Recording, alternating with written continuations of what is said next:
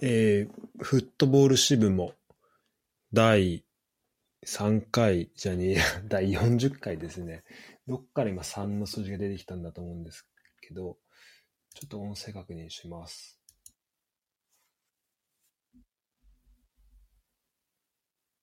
とは、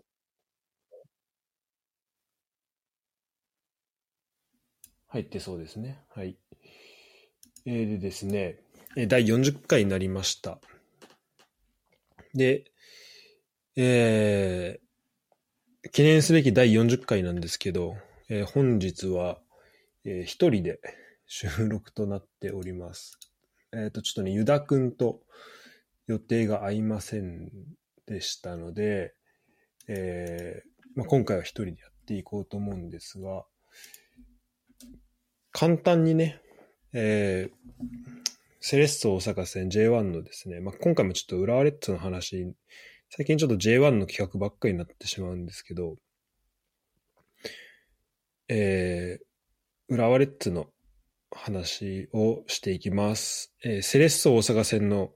振り返りをした後に、湘南ベルマーレの、えー、試合の、まあ、えっ、ー、と、今日ですね、多分日本時間、てかドイツの時間も今日だ。本日、えー、19時かな？キックオフの試合が、えー、あると思うので、ルヴァンカップですね、えー、開幕戦となります。えー、そちらの、まあ、展望というか、えー、そういったところをしていければなと思っております。現在ね、ちょっと、あの、YouTube ライブ、Twitch チ、そして、えー、ポッドキャストの収録今同時にやってるので、結構パンク、しかも結構ちっちゃい画面で やっているので結構パンクしそうなんですけど、えー、ちょっといろいろやっていけばいいかなと思ってます。で、ちょっとね、今画面がだいぶ今ごちゃごちゃしてると思うんですけど、えー、ここはちょっと、えー、まあ、整理していければなと思っております。皆さんに今日本は朝9時半とかだと思うんですけど、まあ、なんとか見てもらえればなと、えー、思いますね。ああの、振り返りの動画と展望の動画がね、あの、湘南戦に関しては今日の試合なんで、まあ、ちょっと見るの、あの、試合前までに見るとかはちょっと難しいかもしれないんですけど、あの、ちょっとその辺はね、えー、ちょっと直前になってしまって申し訳ないなと思います。本当はね、あと2、3時間ぐらい早く収録できるかなと思っていたんだけど、結局ちょっと研究をさっきやってたやつたら、12時超えてしまって、結局今1時半ですね、ドイツはなっておりますけど、え皆さんこれ聞いてくれるタイミング、これ生で聞いてくれる人はどういう人なんですかね。えー、まあ、通勤のタイミングとか、まあ、日休みの人とか、まあ、それぞれで、えー、楽しんでいただければなと思います。はい。ではですね、早速なんですけど、えー、やっていきましょうかね。セレッソ大阪戦の振り返りというところで、えー、これをね、やりながらツイッターの投稿にもちょっとチャレンジしてみるってところで、結構、まあもう、やっぱりパンパンになってしまいますね。はい。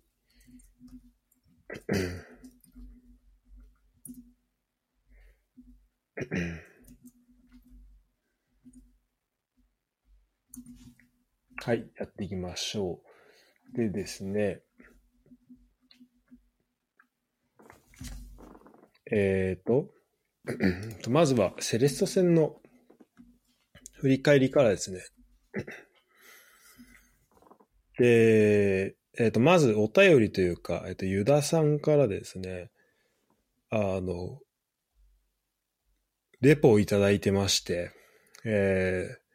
セレッソ戦についてなんですけど、まあ、こちらはですね、えー、まあ、今、今ここでも紹介しますけど、えっと、ノートを見ていただけると、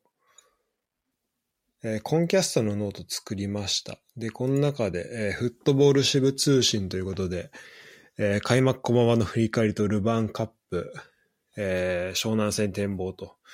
いう内容で記事書かし、書いてます。で、なんでここ見てもらえると、その同じような内容があるんですけど、えー、こちらですね、レポ載ってます。えー、This is 駒場ということでですね、えー、セレッソ戦。えー、現地レポは次回出演時に、えー、詳しく話すが、個人的にはサポーターが勝たせたと自信を持っている数少ないゲーム。なぜか絶対勝てる気がする。後ろのサポーターが後半に漏らしていた声がまさにそう。プレー面でも着実に幅が広がっていることを感じられ、未完成な面も含めて掴みどころがない、えー、J1 で最もミステリアスなチームになっていると。次節も期待ということでですね、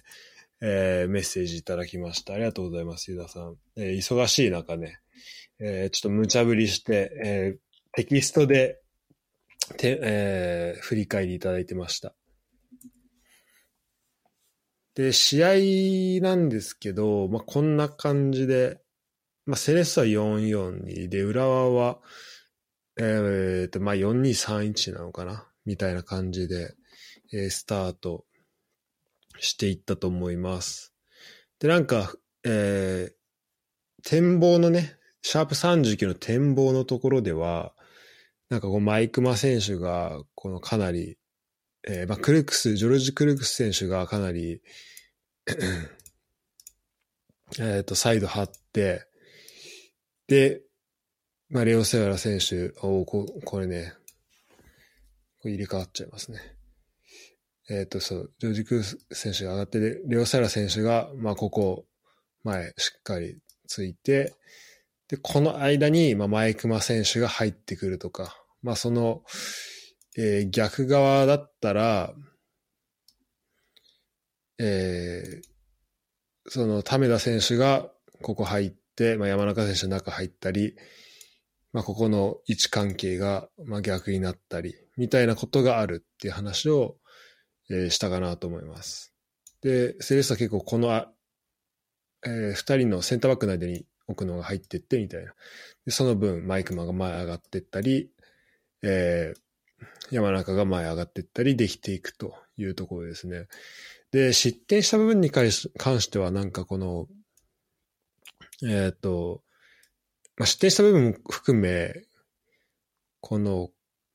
センターバックと、あと、ミッドフィルダーの間の、まあ、このスペース、こういうところを、まあ、どうやってカバー、誰が見るのかなみたいな結構ポイントに、えー、なったのかなと思います。で、失点したシーンだと、これはトランジションの中というか、えー、西川選手からボールが前出て、で、これが跳ね返されたところですね。で、えっ、ー、と、かなりもう両サイドバック上がっていて、で、えっ、ー、と、これ位置関係はここ逆かな？これね、あの、ちょっと、ポッドキャストで音声だけで聞いてる人ちょっとわかりづらいかもしれないんで、できるだけ文字でわかるように説明しますけど、で、伊藤敦樹選手が、えっ、ー、と、このセンターバック、えっ、ー、と、両センターバックが後ろ一定で、サイドバック結構上がった状態だったんですよね。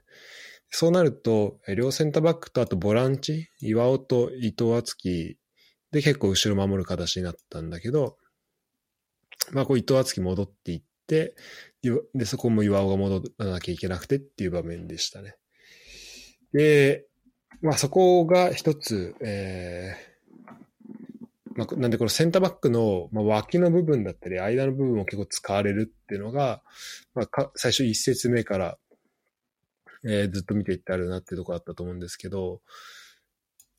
あとまあそれ以外のこの4人ね、後ろセンターバック含め、えーまあ、人がセットされている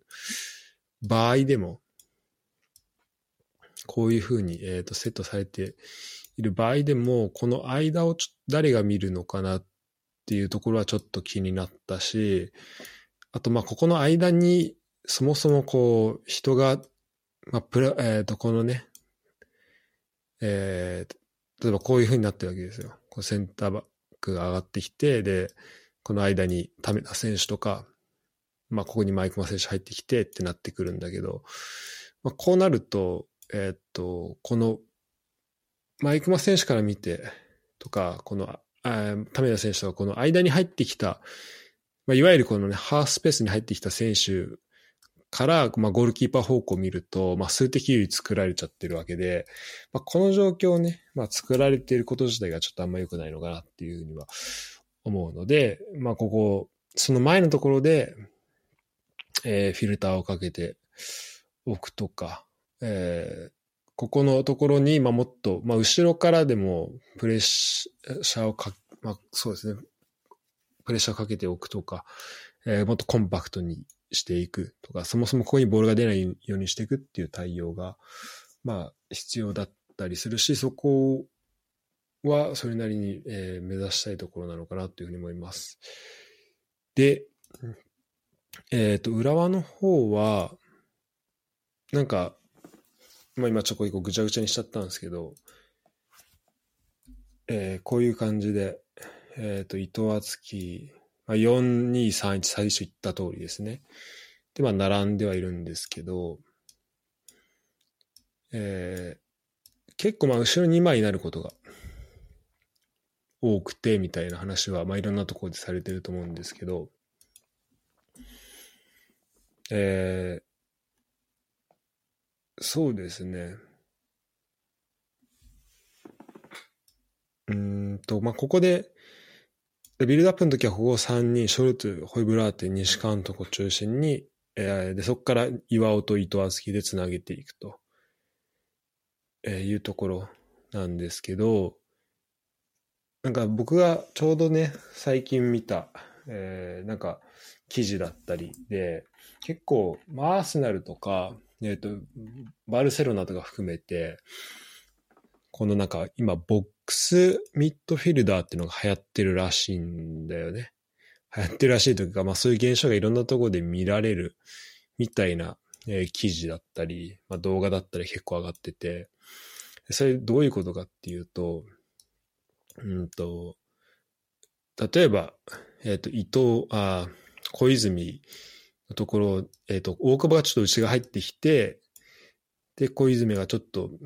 右ずれて、まあ、こういう形で、えっ、ー、と、内側ね、内側ここで、えー、4人の、えー、こう関係性ができていく。まあ、これが1個、えっ、ー、と、ボックス、えー、ミッドフィルダーっていうふうに、まあ、呼ばれる、こういう、はい、まあ、考え方ですよね。になってくるらしく、で、これができると、で、こ,、まあ、これするためには、例えば、えっ、ー、と、まあ、ちょっとあんま考えづらい形だけど、こういうふうに後ろ3枚並んで、えー、こうじゃないな。そうだとじゃあ、例えば、えっ、ー、と、岩尾が1枚降りて、サイドバックが内側入って、で、えー、まあ、大久保はこっち、そのまま、で、小泉がちょっと左ずれて、で、えー、だ、これカールソンって書いてあるとんだけどね。えっと、モーベルグが内側入ってみたいな、まあ、こういう形で、まあ、この、ここで、えっ、ー、と、まあ、ボックス作っていくと。で、まあ、そうすると、えー、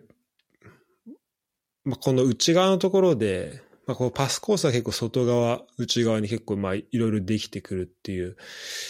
ところだったり、あとおそらくボール失った後とかでも、まあ、この内側にかなり人を置けているので、まあ、そこの安定感はあるっていうところなんですよね。で、ただ、えっ、ー、と、今回の試合でそれが別にあったかどうかっていうわけではな、ないんだけど、うんと、まあ、これ一個、なんか、まあ、起きてる現、なんかよく、最近まあ注目されてる現象なんで、ちょっと頭に入れといた方がいいのかなっていうふうに自分が思いましたっていうところですね。で、レッツに関して言うと、その、そこの、なんかボックスっぽい関係が、まあ、ここの後ろの方で、えー、ちょっとできてるっていうところですよね。で、だからこれがちょっと重ためにもしかしたらなっているのか、どうかなっていうところなんですけど、まあ、とにかくですね、えー、まあ、難しいことは抜きにして、えー、大変エキサイティングな試合で、まあ、この、えっとね、ユダ君が言ってくれた、まあ、なんか、こサポーターが片したと自信を持って言える数少ないゲームっていうのは、まあ、それだけ、えー、雰囲気があったんだろうなってことを、えー、感じさせますよね。で、YouTube にも、あの、浦和レッドの公式チャンネルから、えっ、ー、と、出てましたけど、えっ、ー、と、駒場のね、えっ、ー、と、裏の様子、えー、あるかな？浦和レッズで。あ、これですね。浦和、浦和駒場ホーム開幕ってこれ動画が、えー、あるけど、これとかは素晴らしい、えー、声、なんか声もたくさん聞こえたし、こういろんな、あの、スタッフ、ファンサポーター含め、で、あの、ゴール入った時の雰囲気とかもすごいわかりやすく、あすごい素晴らしく盛り上がっていて、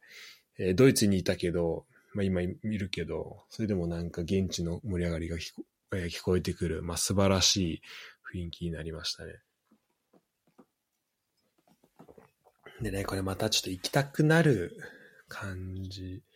駒場でやってもいいなってちょっと思っちゃうようなえー、試合で、で、2万人でもこの雰囲気で出せるんだなっていうのを、なんか改めて思いましたね。素晴らしい。で、これ、あれだね、YouTube チャンネル、あの、コメント欄開放してるのも素晴らしいですね、この試合。これもなんかみんなで共有したい、え、ものだと思うので。はい。というところですね。で、えっと、今回ですね、ちょっといろいろチャレンジしてるんだけど、まあ、その一個が、えこのデータをね、使って、ちょっといろいろ見ていこうじゃないかっていうところなんですよ。で、えっ、ー、と、これちょっと今、あれかな。まあ、若干見づらいんだけど、で今ちょっといろいろよく知ってるところなんですが、えっ、ー、と、選手の評価を、まあ、こうやって、まあ、まずこうやって選手のリストと、試合カード、えー、選手のリスト、そして、えー、そして出場選手ですね。と、あと、まあ、評価点っていうのが、えっと、API ですね。この API フットボールっていうサイトがあって、ここで、えっ、ー、と、まあ、紹介されていますと、配信されていますと。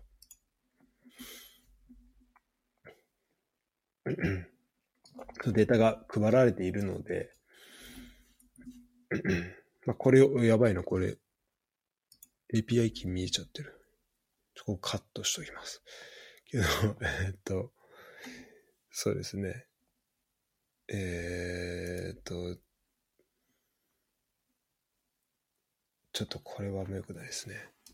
えー、これちょっと皆さん、あの、不正に使わないようにお願いします。でですね、えっ、ー、と、まあ、これを使って、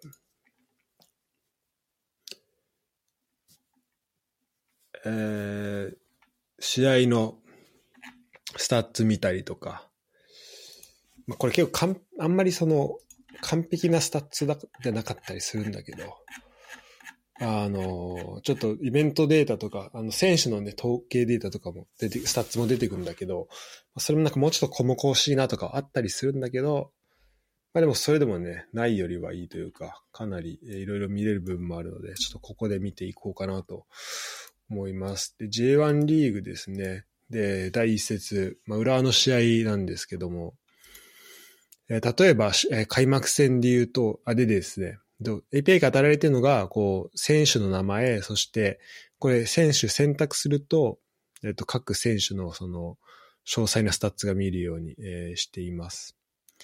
で、それプラス、えー、選手の評価点っていうのと、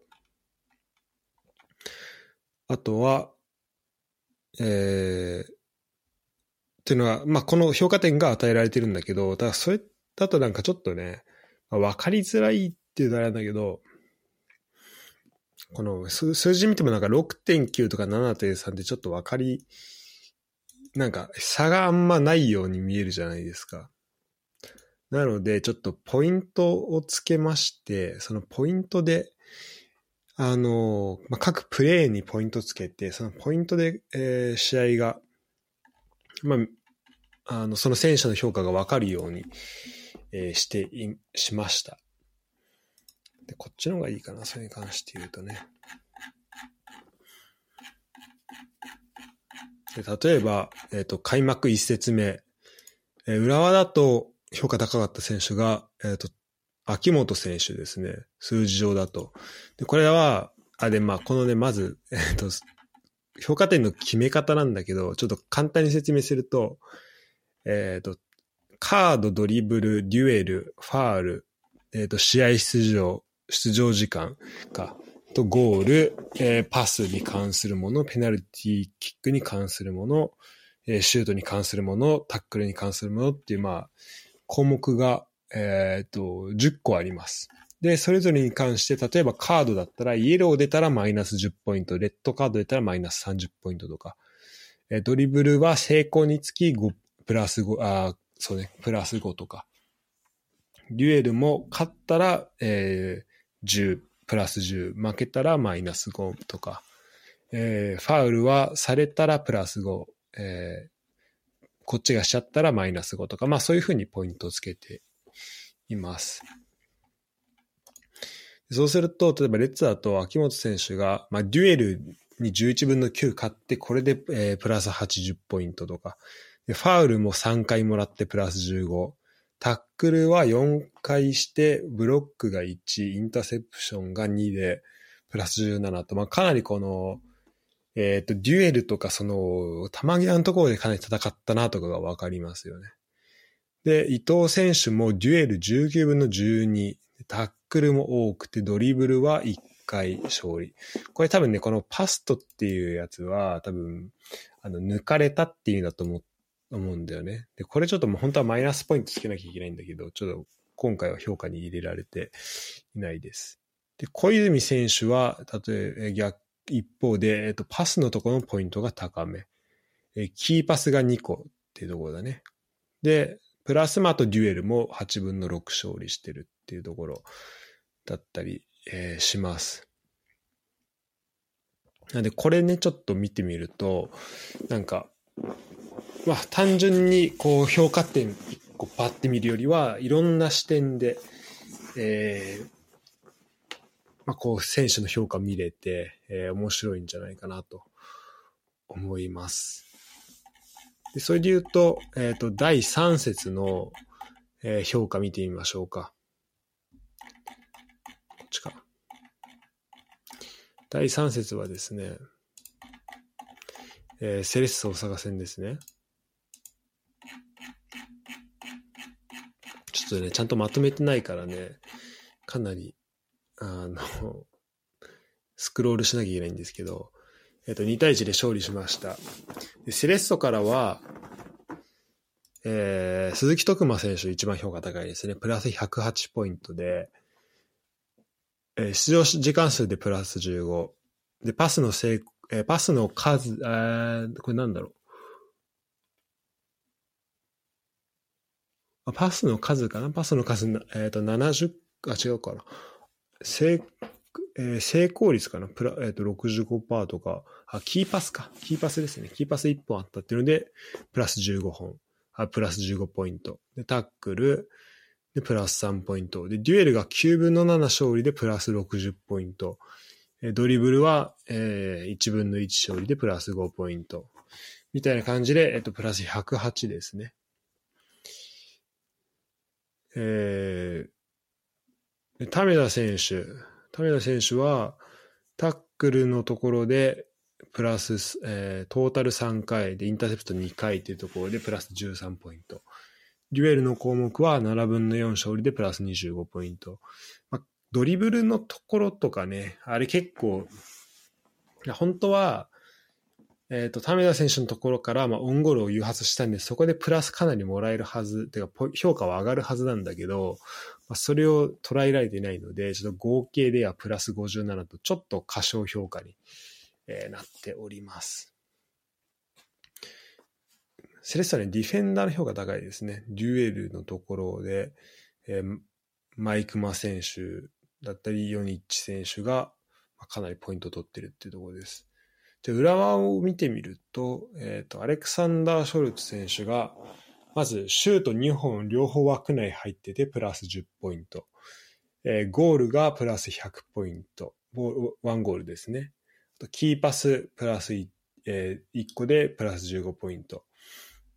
デュエルも4分の4勝利とか、まあ、こういうふうに見えますね。で、なんかこうやって見ると、あの、パス成功率、まあ、あの守備の選手は結構高いですね。えっと、でか、センターバックがかなり高くて、ああの、左右でちょっと、例えば秋元選手パパス成功率50%、あ、30%か。で、酒井選手は25%というところで、まあ、かなりこう、まあ、サイドバックの方が低くなるのでしょうがないと思うんですけど、えー、まあ、こういうあのスタッツで違いが見れるっていうのも、まあ面白いなと思います。で、伊藤敦樹選手もポイント高いですね。えっ、と、デュエルでプラス40ポイント、パスで15、タックルで12ポイントで、合計94ポイントとなってます。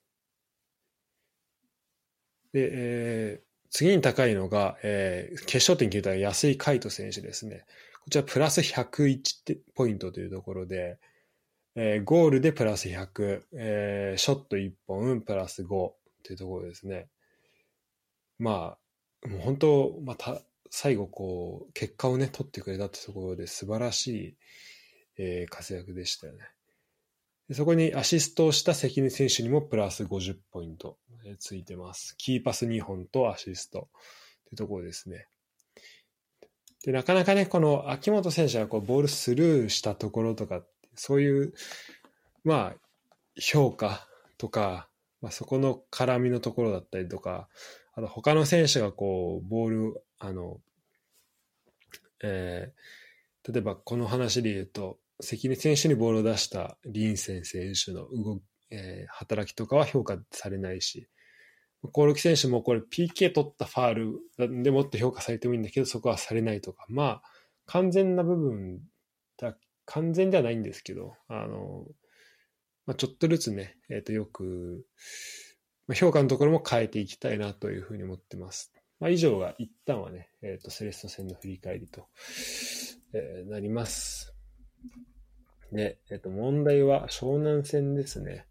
どんな試合になるかというところです。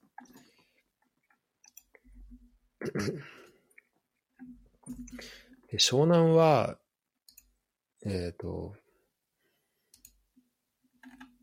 まあ、簡単にね、過去どんなフォーメーションでやってきたかっていうのは、えー、見てはいます。これ色が逆だな。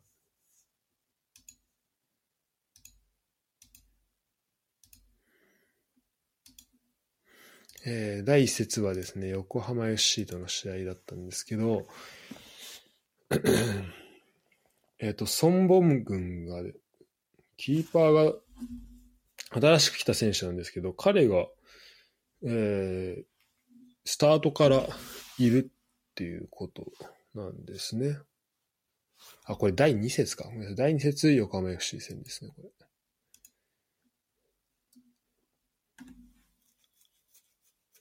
あら、これちょっと、湘南じゃないな。えっと、こっちで見ない方がいいですね、そしたら。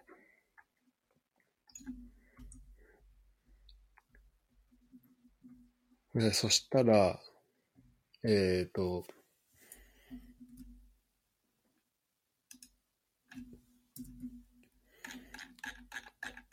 ね過去2試合の、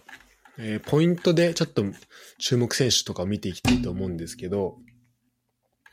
まずはですね、その前にちょっとユダ君がどんな評価を、どんな展望をしているかというところをちょっと見たいと思います。えー湘南戦の展望。ルヴァンの注目選手は、浦和は平野安い芝と、湘南は若月。も、せっかくノートあるんで、そっちにしますね。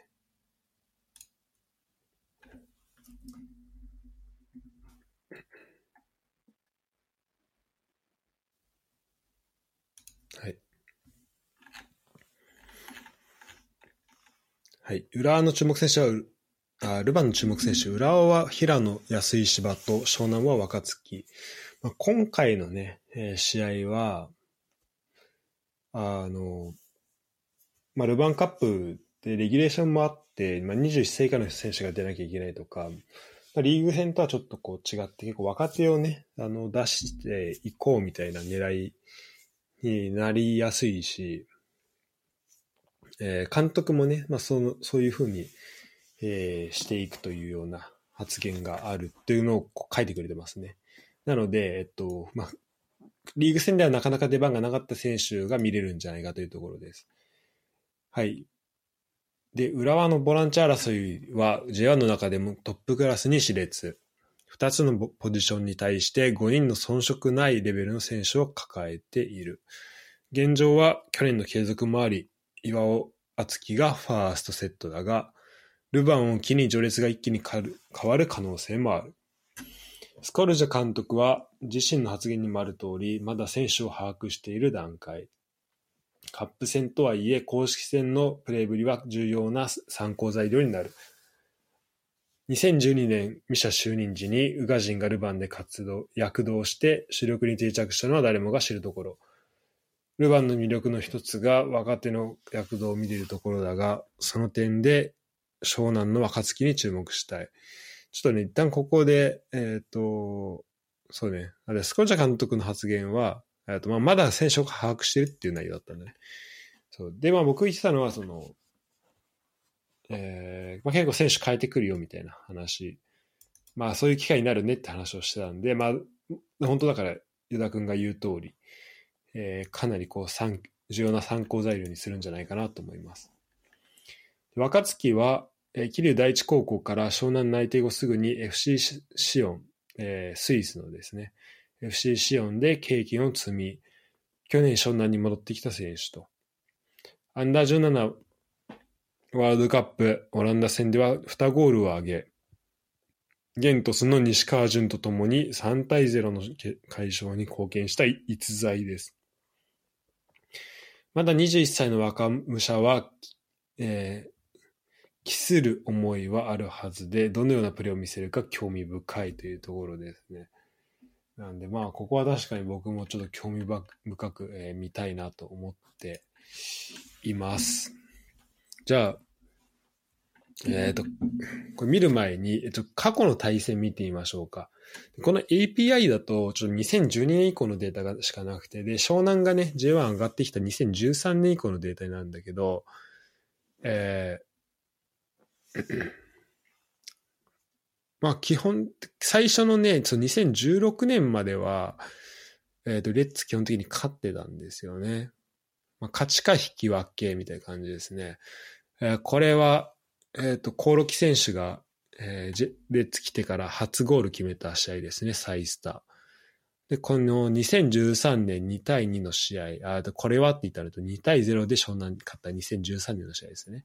で、2013年の2対2の試合は、えっ、と、これ僕ユダ君と見に行きましたね。えっ、と、湘南のホームで、えっ、と、牧野が左サイドからのクロスに合わせて先制したんだけど、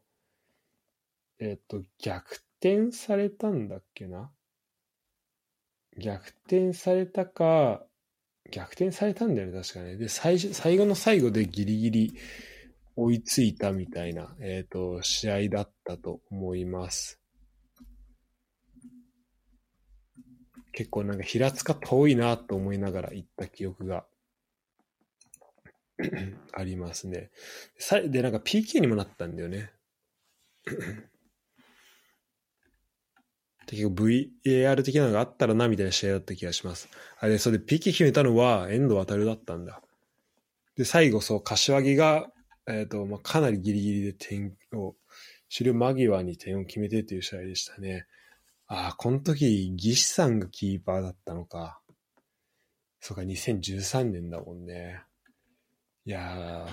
結構興味深いスタメンですね。うん、で、このね、亀川選手、亀川が呼ばれるときに、あの、亀か、あと、亀マックスって呼ばれてたのちょっと今でも、えー、覚えてますね。でもこれから時間が経って、えっと、レッドの時、この時、スタメンでいた選手で、今いるのは本当コオロキ選手だけですね。今、レッツにいるのは。上から山岸、森脇、山田信久、牧野、平川、安部祐樹、鈴木啓太、宇賀神智也、柏木、原口、かえー、コオロキというところで、まあ、このうちもうね、何人の引退試合やったんだっていう感じですけど。えー、まあ、これが10年前ですね、の試合となります。で、2015年、え、これは開幕戦かな？えっ、ー、と、湘南とやって、確か湘南に、まあ、すごい、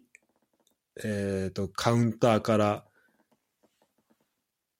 確か2014年に湘南が、えっ、ー、と、すごい J2、J2 にまあ一回落ちたんだけど、すごい勢いで戻ってきたんだよね。確か勝ち点100ぐらい取って。で、その次の年、えー、開幕戦で浦和と湘南。で、浦和は湘南のその遠藤航を獲得したかったんだけど、えー、そこでは来なくてみたいな話じゃなかったかな。なんで、遠路航が、えー、いる湘南と最後やって、で、そこで、その次の年に、えっ、ー、と、レッツに遠藤航が来たっていうふうに覚えてます。そうですね。PK も蹴ってますね。こそこで先制されたのが、これ PK で先制されたんだけど、えっ、ー、と、確か、コオロキのこの41分のゴールが、なんか月間最優秀ゴールかなんかに選ばれたような素晴らしいえー、円形からのゴールだったんじゃないかな。えー、まあそんな感じで3対1で勝ってます。で、後半戦も1対0ですね。というと感じで2016年までは、えー、対戦成績は、えー、と5勝1分けとなっているんですが、えー、湘南が2017年実落ちて戻ってきてから、18年に戻ってきてからは、えっ、ー、と、リーグ戦では浦和の2勝で、湘南の4勝ですね。で、引き分けが1、2、3、4、4つと。ということで、レッツは2勝4分け4敗というふうに、え、なっているんですね。で、リーグカップ、え、ルヴァンでもう対戦はあるんですけど、2試合ともスコアレスというところで、え、この試合結構スコアレス多いですね。過去、えっ、ー、と、7試合で、そのうち5試合がスコアレスとなっております。ということでですね、えっ、と、昨シーズンは、えっ、と、レッツが2対0と0対0というところで、えっ、と、まあ、勝ち越しているんですけども、その前のシーズンは、えっ、と、2対3、そして0対0で、えー、2対3で湘南に負け、0対0のスコアレスというところで、この2対3は、この2対3じゃないか。えっ、ー、と、2019年の2対3はこれ、あの、物議を、物議を醸した、えー、あの、VAR が導入される必要性がね、特に訴えられたあの試合ですね。なんですけど、まあ、そんな過去の対戦となっております。はい。じゃあ、こう、スタッツ、えー、見てみましょうか。過去の試合のね。えー、湘南のですね、第1戦、第2戦見てみましょう。まあ、そことね、注目選手ちょっと合わせて、で注目選手の方がちょっとエルゴラの方も見ながら、えー、できたら いいのかなと思ってます。はい。で、これ開幕が 開幕がフロンタイナっていうのこれ。あ、これ2戦目か。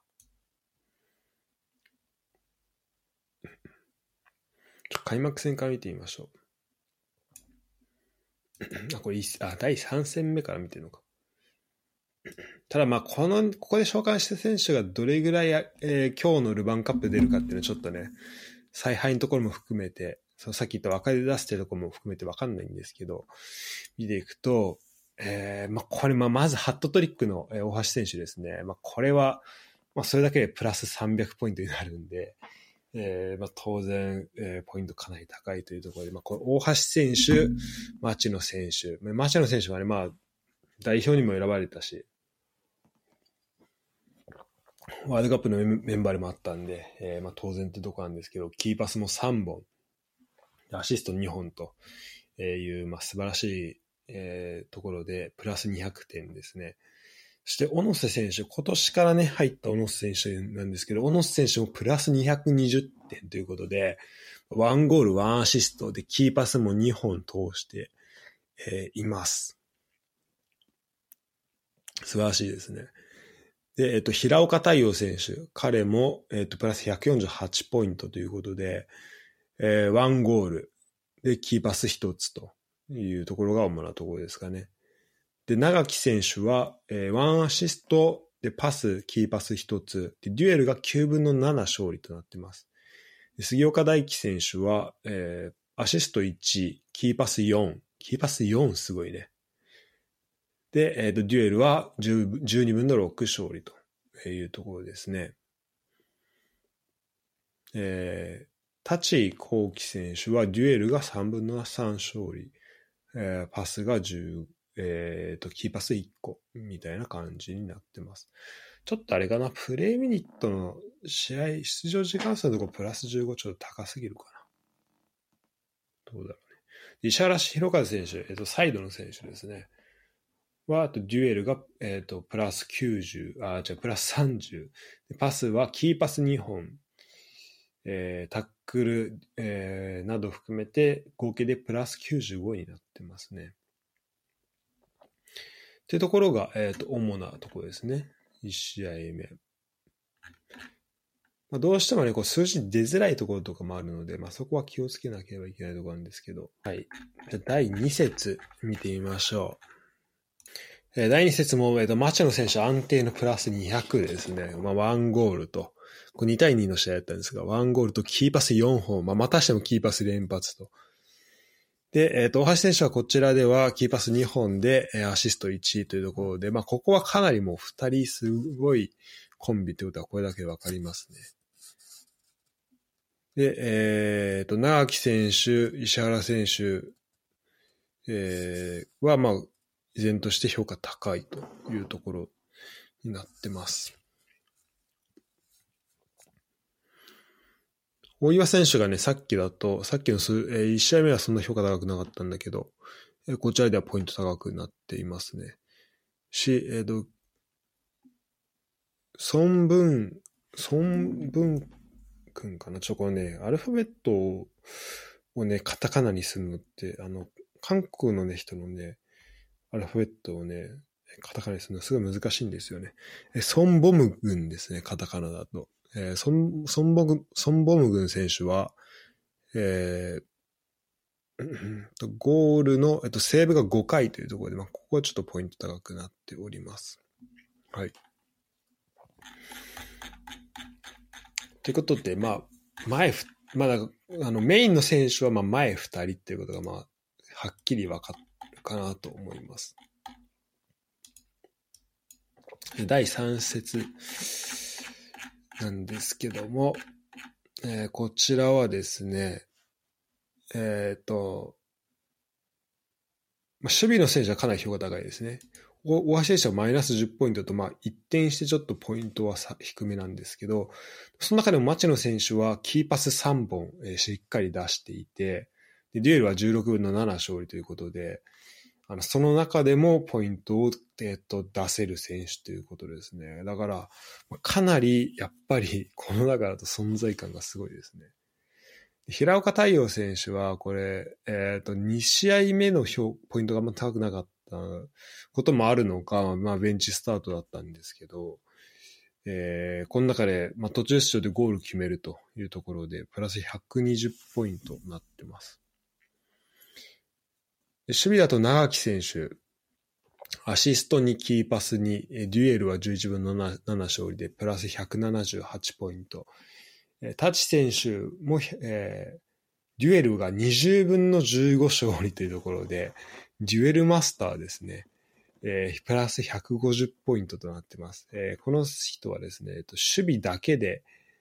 えー、プラス150近く稼いでますね。はい。えー、で、大岩選手プラス70、杉岡選手プラス60といったところになっています。はい。で注目したい選手は、まあ、監督、まず山口監督が去年から含めて、えーと去年から継続してっていうところで、えー、まあこの開幕から負けてないところを含め、えー、まあ、前のさ長期時監督からこう受け継いだところ、それもうまうまいところを生かしているんだろうだろうなっていうのは想像しますけど、えー、キーパーがね、これ、ソムボム軍選手はこれ、チョンボクにいた人で、まあ、去年 ACL 準決勝で、えー、チョンボクとやってるんですけど、まあ、その時にはベンチにいたっていうところですね。えーまあ、ワールドカップにもね、選ばれたようなかん、えー、キーパーで、まあ、かなり、あの、心強いんじゃないかなっていうふうに思いますけど、まあ、明日はどうなんだろうね。結構、トミー選手がずっとサブで出ていて、あの、サブでベンチ入ってて、去年は、えっ、ー、と、2試合とか、えー、2試合出場してるということで、まあ、この、ルヴァンでもまあ、出番はありそうな気はしますよね。はい。で、あのね、谷康生が、まあ、あの、ライバルだったというところなんですけど、まあ、ガンバに、復帰して、えー、っていうところで、まあ、このキーパー争いは、あの、ゼロからのスタートというか、まあ、リセットされた状態で始まるので、まあ、チャンスがあるんじゃないかっていうふうには、えっ、ー、と、エルグラには書いてありますね。はい。守備はこの、まあ、彼出てくるんじゃないでしょうか。で後ろの選手でちょっと注目したいのは、まあ、まず、タチコウキ選手は、まあ、かなりいますよね。で、まあ、ルヴァンに出てくるのかわかんないし、まあ、どれぐらいのね、えっと、普段リーグ出てる人どれぐらい出すかもわかんないんですけど、えー、対人の守備で負けることなくって書いてありますけど、絶好調の時はもうこのにデュエル20分の15はもうまさにそういうことなんでしょうね。はい。あと、石原弘和選手はかなり、えー、なんか本当サイドでやってるイメージすごいありますね。サイドか、なんか、かえ、に、一昨年とか、3年前か、2020の開幕戦とかなんか、えっ、ー、と、3バックとかにいた気がしてるんだよね。えー、まあそんな、彼もね、結構こう、石原弘和が、こう、弘和の数が、あの、教えるっていう字なんだよね。これはちょっとね、あの、なかなかいい名前だなと思います。まあ何より、えー、まあ、注目したいのは、し、まあ、リーグ戦の主要の感じを見ると出てきそうなのは、えー、岡本拓也選手ですね、6番。えー、浦和、浦和から、えー、出てきて、あのね、彼が、えー、試合出場してたところとかね、すごい覚えてるからね。あの、この、ポッドキャスト出てくれてる、えー、山からも、なんか、あの、今、トップで出るようになった岡本はマジすごいよっていうふうに教えてもらって、えー、まあ見たんで、見るようになったんで、こう2012年に浦和で日種ながら9試合出場してんだけど、まあこれは、あの、フィンケ監督の、まあ、かなりこう意向が働いたのかなっていうふうに思いますね。で、結構ね、点を取るんだよね。で、あの、レッド戦で点を取ってるイメージすごいあるんだよね。で、一昨年4得点、その前も4得点。えー、で、トータルで、えー、J1 だと12得点、J2 入れると15得点かな？となっていて、まあ、かなり点取ってくる選手なんですけど、去年はちょっと出場数を落として11、11試合出場となっています。ただまあ、ルヴァンカップは、えー、ではか、まあ、出てきてもおかしくないでしょうし、ちょっと、まあ、やっぱりね、対戦相手ながら見たいなっていうのが、本当のとこ、あの、やっぱ思いますね。はい。で、えー、と僕は基本、えっ、ー、と、個人的に結構結構興味あるのは、あと、畑選手ですね。畑選手はなんか、ウィンガーと書いてあるけど、ディフェンス登録ってことは、まあ、ウィングバック的な感じでやるのかなっていうふうに、えー、思いますけど、えっとね、ちょっと、注目したいのが、あの、12番の、これあの、エルゴラのね、名鑑のところになってくるんですけど、12番のところですね、最近の悩みが、NBA ファイラファイナルを見に行きたいが、その時期にオフがないということで、まあ、かなりバスケが好きな選手ということですね。確かに、なんかバスケやってそうな、あのー、雰囲気はちょっと醸し出してはいるんですけど、えー、でですね、まあ、結構その、バスケの動きとかを、なんか熟知した、あの、なんだろう、スクリーンとかね、あと、あの、ピックアンドドライブとかなんかそういうプレーをやってくるんじゃないかなっていうふうに期待しております。はい。いや、こう若い選手で吉田新選手とかは、なんか聞いたことが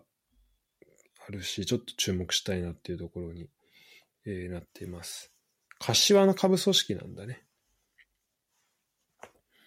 で前線で言うと、まあ、安倍博之選手。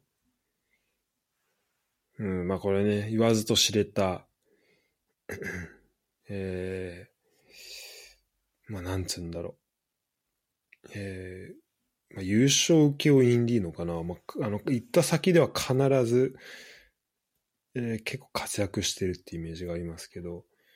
湘南からの期限期限付き移籍から完全になったんだね。うん、ま、えー、リーグでは多分フルではずっと3試合出てるわけじゃないので、かなり出てくる可能性あるだだろうなというところ。そして、えっ、ー、と、まあ、我らが山田直樹選手ですね。も、えー、浦和での所属よりも、えー、今年8年目ですね。浦和が2種含めて8年か、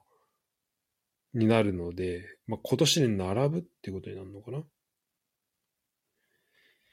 えー、で、彼もですね、まあ、ちょっとどういう、えー、プレーを、やっぱちょっとプレーしてる姿を見たいですよね、ピッチで。で、今話した安倍選手、えっ、ー、と、山田直樹選手、この二人ですね、唯一湘南の中で、えー、好きなご飯のお供がしらすとなっております。えー、安倍選手はしらすと明太子。そして山田直樹選手は、えー、納豆、明太子、塩昆布、釜揚げしらすということで、まあ、しらすの中でも釜揚げというところが、えー、特に好きというところですね。はい。あと、バラダ選手、14番ですね。バラダ選手は、うんとね、結構厄介なんですけど、今シーズンまだ出場がないらしいです。なんで、もしかしたら怪我してるかもみたいなことなんですけど、えー、すごいね、点を決められた印象があって、で、記録見ると、2011年に、J1 だとね、2011年にえー、27試合1得点、2014年に23試合1得点ということで、えー、プロ、えっ、ー、と、2011年から、えー、と2016年柏の、えー、在籍期間で J1 では4得点しか取ってないらしいんですけど、そのうち2つかな？は、えっと、レッツですね、これ。で、僕、この2得点ともめっちゃ覚えてますね。たえっ、ー、と、まあ、2011年の柏の方は、えっ、と、レッツの最終節ですね。もうレッツ残留決まって、もう最後かなり、で、柏は優勝かかってるみたいな試合だったのかな。まあ、そんな中決めた、まあ、かなりスーパーゴールだったと思います。2014年の方も、確かこれはアウェイ日立大で、えー、かなりスーパーゴールを決められて、なんかめっちゃ点決めてくるイメージあるんですけど、湘南ではまだ、えっ、ー、と、点を決めるっていう感じではないみたいですね。ただまあチャンスメイクとね、あ、ボランチにコンバートされたんだ。なるほど。ということで、プレイスタイルの変化があったっていうのはありそうですね。あと、ミケル・アグ選手は、えっ、ー、と、秘密兵器で、のまま終わったっていうふうに、まあ、ちょっと書かれているんですけど、所属クラブ見ると、えポルトのから始まって、クラブブルッヘ、えー、ブルサスポルとかね、トルコね、えー、言ってるんで、ちょっと見れたら面白いなっていうところなんですけど、ちょっとここが、えー、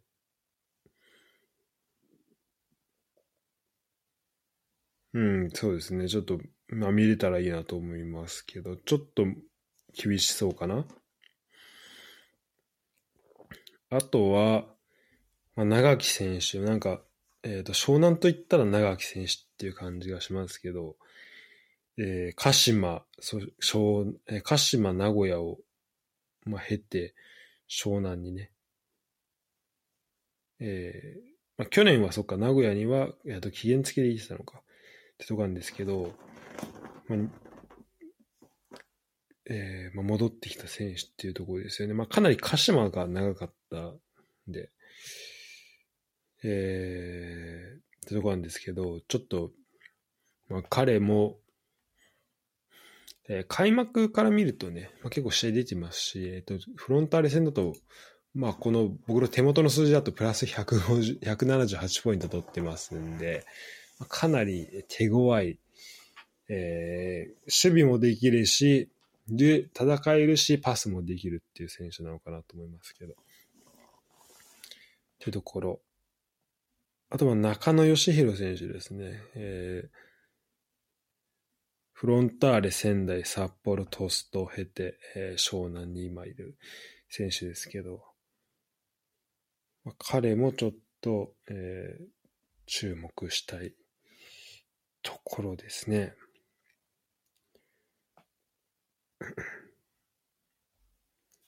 うん、結構なんだろう。で結構ね、あの、この選手と中野、鳥栖にいたもう一人の中野選手結構被っていたんですね。しかも、こちらの中野選手が背番号44なんだ。っていうとこなんですけど、ちょ皆さんは間違いなく。で、えっと、まあ、何より、まあ、小野瀬選手、えー、背番号88ということで、明日出てくるかわかんないですけど、まあ、かなり注意したいところですし、えー、まあ、フォワードで言うと、えー、山下選手はかなりと点を決められているイメージが、えー、あります。ちょっと怖いですね。で、えっと、タイク選手は、タイク選手もすごいな。ノルウェー、オランダ、ドイツ、ギリシャ、アゼルバイジャン、スウェーデンと、まあ、いろんな国行ってますね。で、あの、開幕で PK 外してくれたっていう、あの、ちょっと、あんま嬉しくないことは覚えてるんですけど、でもまあ結構、あの、迫力のあるプレーをするイメージありますね。で、開幕でハットトリックした、えー、大橋選手。で、まあ言わずと知れた町野選手。まあなんか注目選手誰っていう湘南の中で注目選手誰って言われて、俺って言ってましたから、そのなんか自信をこう結果に、まあ変えていますし、まあさらにこう爆発する年になるのかなって気もしてます。そして、えっと、若月大和選手。これ、えっと、ユダ君から、えー、推薦ありましたね。えー、というところで、えー、こんなまあ、21歳の選手っていうところで、まあ、21, そう21歳以下の選手を1人入れなきゃいけないんだよね、スタメンで。なので、まあ、そういう意味でも出てくる可能性があるというところですね。レッツは、えっ、ー、と、早川選手が、